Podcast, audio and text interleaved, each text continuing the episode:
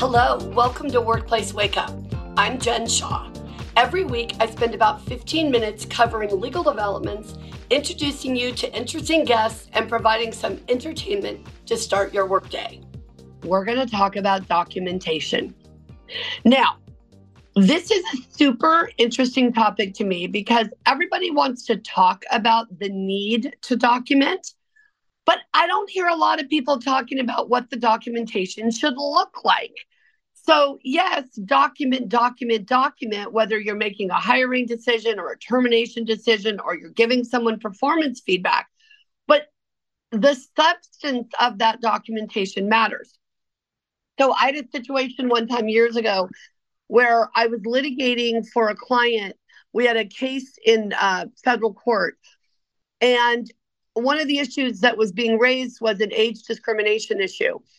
And this woman had applied to work at a convenience store. She was about 65 years old, pretty slightly built.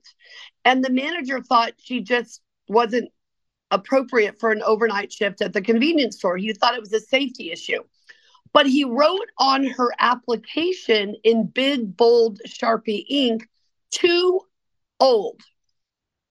So I asked the clients for documents so that I can respond to a discovery request from her lawyer because she had sued for age discrimination.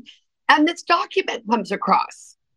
And I called the owner of the business. I said, well, we have to settle. Like, if I produce this document, it's a slam dunk on age discrimination. I know we're saying it wasn't because of her age, but we wrote too old at the top of the document. So what your documentation looks like, what it says, where it's stored, all of that matters. And when you are thinking about creating documentation, I want you to also think about, what's it going to look like? What am I going to say, right? So it should be dated. It should be easily identified as you being the author. You should talk about both sides of a conversation. I often read documentation that either says, I talked to Jen on Tuesday about her performance. I told Jen, and then we ended the meeting. So all the person does is say what they said. Or they say, I talked to Jen about her performance, and Jen said, and they don't say anything about what they said to Jen. The whole purpose of contemporaneous documentation is creating a record that you can use to show why you did something. So obviously, if you've got documentation that is legible, dated, able to be identified, it's going to be stronger documentation than chicken scratch on the top of a Southwest Airlines napkin that could have been done by anybody at any time, right? So some of you might be wondering, okay, but wait a minute. Maybe I create documentation. Maybe I don't do it perfectly, but no one's going to see it anyway. How are they going to see what's in my notebook?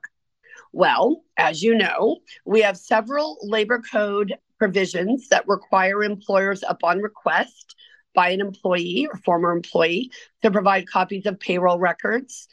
Those are the itemized wage statements, also personnel records, hiring documents, benefit enrollment, performance reviews, corrective actions, that sort of thing. And then also any document that contains the employee's signature under Labor Code Section 432 has to be provided to the employee or the former employee. So there are a lot of different documents we have to provide. Now, what you're not hearing in that list is emails, notes from my private notebook that I keep on everybody, right? Which I don't, by the way. But if you did, it's not a bad idea. Those are not included in those types of documents are not included in the provisions I just mentioned. So Labor Code Section 1198.5, which deals with personnel records, payroll records come out of Labor Code Section 226, and then the documents that bear the employee's signature come out of Labor Code Section 432.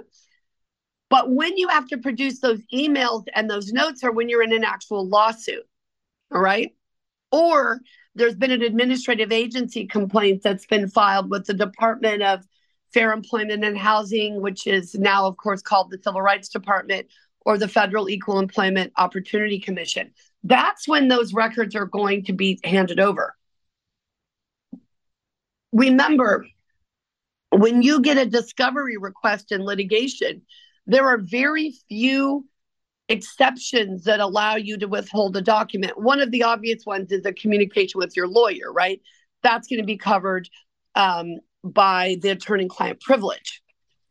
But if you think about all the documents you have in your custody or control, right? Your possession, custody, or control, you're going to have to turn those over. So documentation matters. Now, it doesn't only matter for litigation, right? Or for trying to show an employee or former employee, you know, what's in their file. Documentation also helps you remember what's gone on. So if you're writing 20 performance reviews every year for your team, you're going to need documentation along the way to remind you, okay, what happened this year? What did they do well? What do they need to improve on? Without that documentation, it's very difficult to ensure that you're giving a fair assessment of the person's performance, right? So when you think about documentation, I want you to think about a couple of different concepts. First of all, documentation should be timely. I had a client the other day who is facing an agency complaint with the Civil Rights Department. And he said, oh, well, I didn't write down all those meetings that I had with her, but let me go back and do that. Don't bother. That's not contemporaneous documentation. Any documentation that you create after the fact is going to be heavily scrutinized in terms of credibility. So we want to think about that from the perspective of, look, how are we going to ensure that people are getting documentation that is contemporaneous, that is accurate, that actually tells a story? So you doing something after the fact isn't going to cut it. So timely documentation is important. The other thing I want you to think about with documentation is not to make it personal. Let me give you an example. You could say, Jennifer is too lazy and it takes her too long to respond to her email messages. Okay, so you added the part that Jennifer is lazy. What you should be documenting are facts. Some of you know that I get hundreds of emails every week, and it can be hard for me to respond to all of them as quickly as I would like. But that doesn't necessarily make me lazy, right? Some of you have been gifted the reply response that I send at 2 o'clock in the morning, which I'm trying to not do. But it's one of those things where it may be factually that I'm not getting to them as quickly as I would like. That doesn't necessarily mean that your opinion that I'm lazy is going to be accurate. So when you're documenting something that happens at work, you document facts. You don't document feelings that you're having about the person's performance. Now, you might document feelings if I say, well, my coworker, Laura, has been saying some really inappropriate things to me and it really hurts my feelings. You might document that because I'm stating a fact. What you're writing down is what I'm telling you. I'm telling you that my feelings are hurt. Therefore, that's what you're going to write down. But documentation has got to be useful, not only timely, but also substantive enough that we can tell what's going on and why it relates to the situation. Now, documentation comes into play in the workplace in all sorts of different ways, right? It's not just HR decisions. You could have documentation of safety issues. You could have documentation of visitors who've come to the office. You know, there's all kinds of documentation that we create every day. But when we're focused on employee documentation, what human resources professionals are creating, I want you to know that it can help you or hang you, right? So just doing documentation is not enough.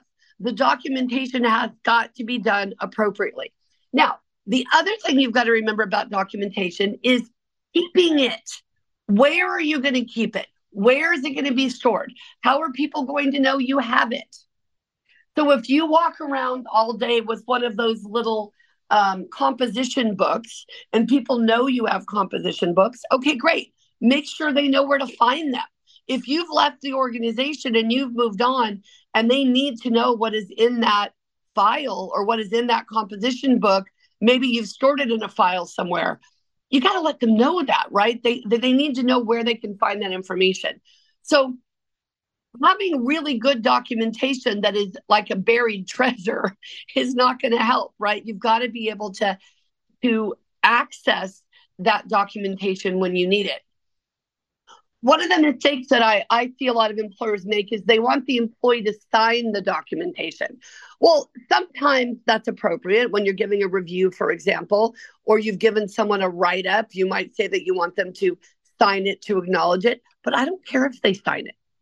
So people will say to me, well, what if they don't do it? You just write refuse to sign. You're done, right? You don't have to worry about it. They don't have to sign it. You have given them that documentation, that memo, that performance review, whatever it is. They can choose whether or not they want to sign it, but you know you've given it to them. I don't recommend having employees sign little notes that you're keeping about their attendance, for example, or their attitude or missing deadlines, that sort of thing. If you're not giving them a memo or a counseling or corrective action issue or document, and you're just kind of keeping track of what's going on, they don't need to sign that. It doesn't matter.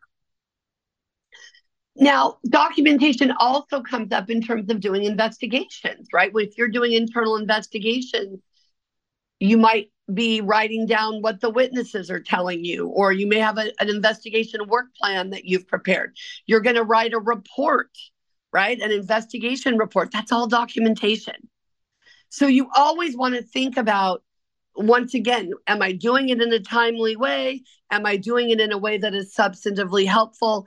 And do I have a way to keep this documentation so I know how to access it down the road? So when we talk about documentation, I think some people think it has to be very formal, like I need a special notebook or I need a special program that that I can run, a special computer program that I can do. No, I mean, it really can be written on the back of a Southwest napkin if it's dated and it's substantive and I can read it. It's legible, right? If there's ketchup all over it, that's going to be a different issue. So when you're doing documentation, just think about just take a millisecond. Why am I doing this? Why am I creating it? How might I use this down the road? A lot of times I think we're writing things down and we're not really thinking about why we're writing them down or why we would be using them down the road. And when you think about it from that perspective, I think it helps you figure out, oh, okay, well, what should my documentation look like? And where should I store it and what should be done? So there are so many examples of documentation that has created liability for employers. You know, emails that people don't think will be made public, accidental sends of text messages, notes that people have generated along the lines of she's too old for the job. There's so many examples of this. And I just want us to be a little more present when we're preparing documentation and think a little more strategically about why am I doing it and what am I going to do with it, right? And if you think of it from that perspective, you're going to be very successful in preparing documentation that is defensible and that gives you the ability to make decisions in the workplace with a little backup, because it's always nice to be able to go back. I had a situation one time where a client had a lawsuit. This was in the very early days of the Private Attorney General's Act, wage hour claims, the PAGA claims, and they got a PAGA claim for rest breaks and meal periods. And their board of directors called me and said, well, you didn't give us good advice. I said, oh, but I did. I have this email that I sent. And I cannot tell you how excited I was when I saw the email. It was so laid out. It was perfect. This is the rest break rule. This is the meal period rule. This is what you should do because you're running a cafe. This is how it should work. It was unbelievable how helpful that was. And that kind of documentation is just as important, right? So there are a lot of different types of documentation, but these same rules are going to apply. And I just want to encourage you, as I mentioned earlier, to be a little more strategic and take a little more time planning what you're doing with your documentation so it really does help you. Have a great week and be well. If you enjoyed this episode and would like to spread the word, please share it with others, post about it on social media, and/or rate and review it. Of course, you can also follow us on LinkedIn, Facebook, and Twitter, and email us at info@shawlawgroup.com. Workplace Wake Up, including its guests and hosts, do not provide legal advice in this podcast. Do not act upon any of the information discussed in this podcast without consulting a licensed attorney in your jurisdiction.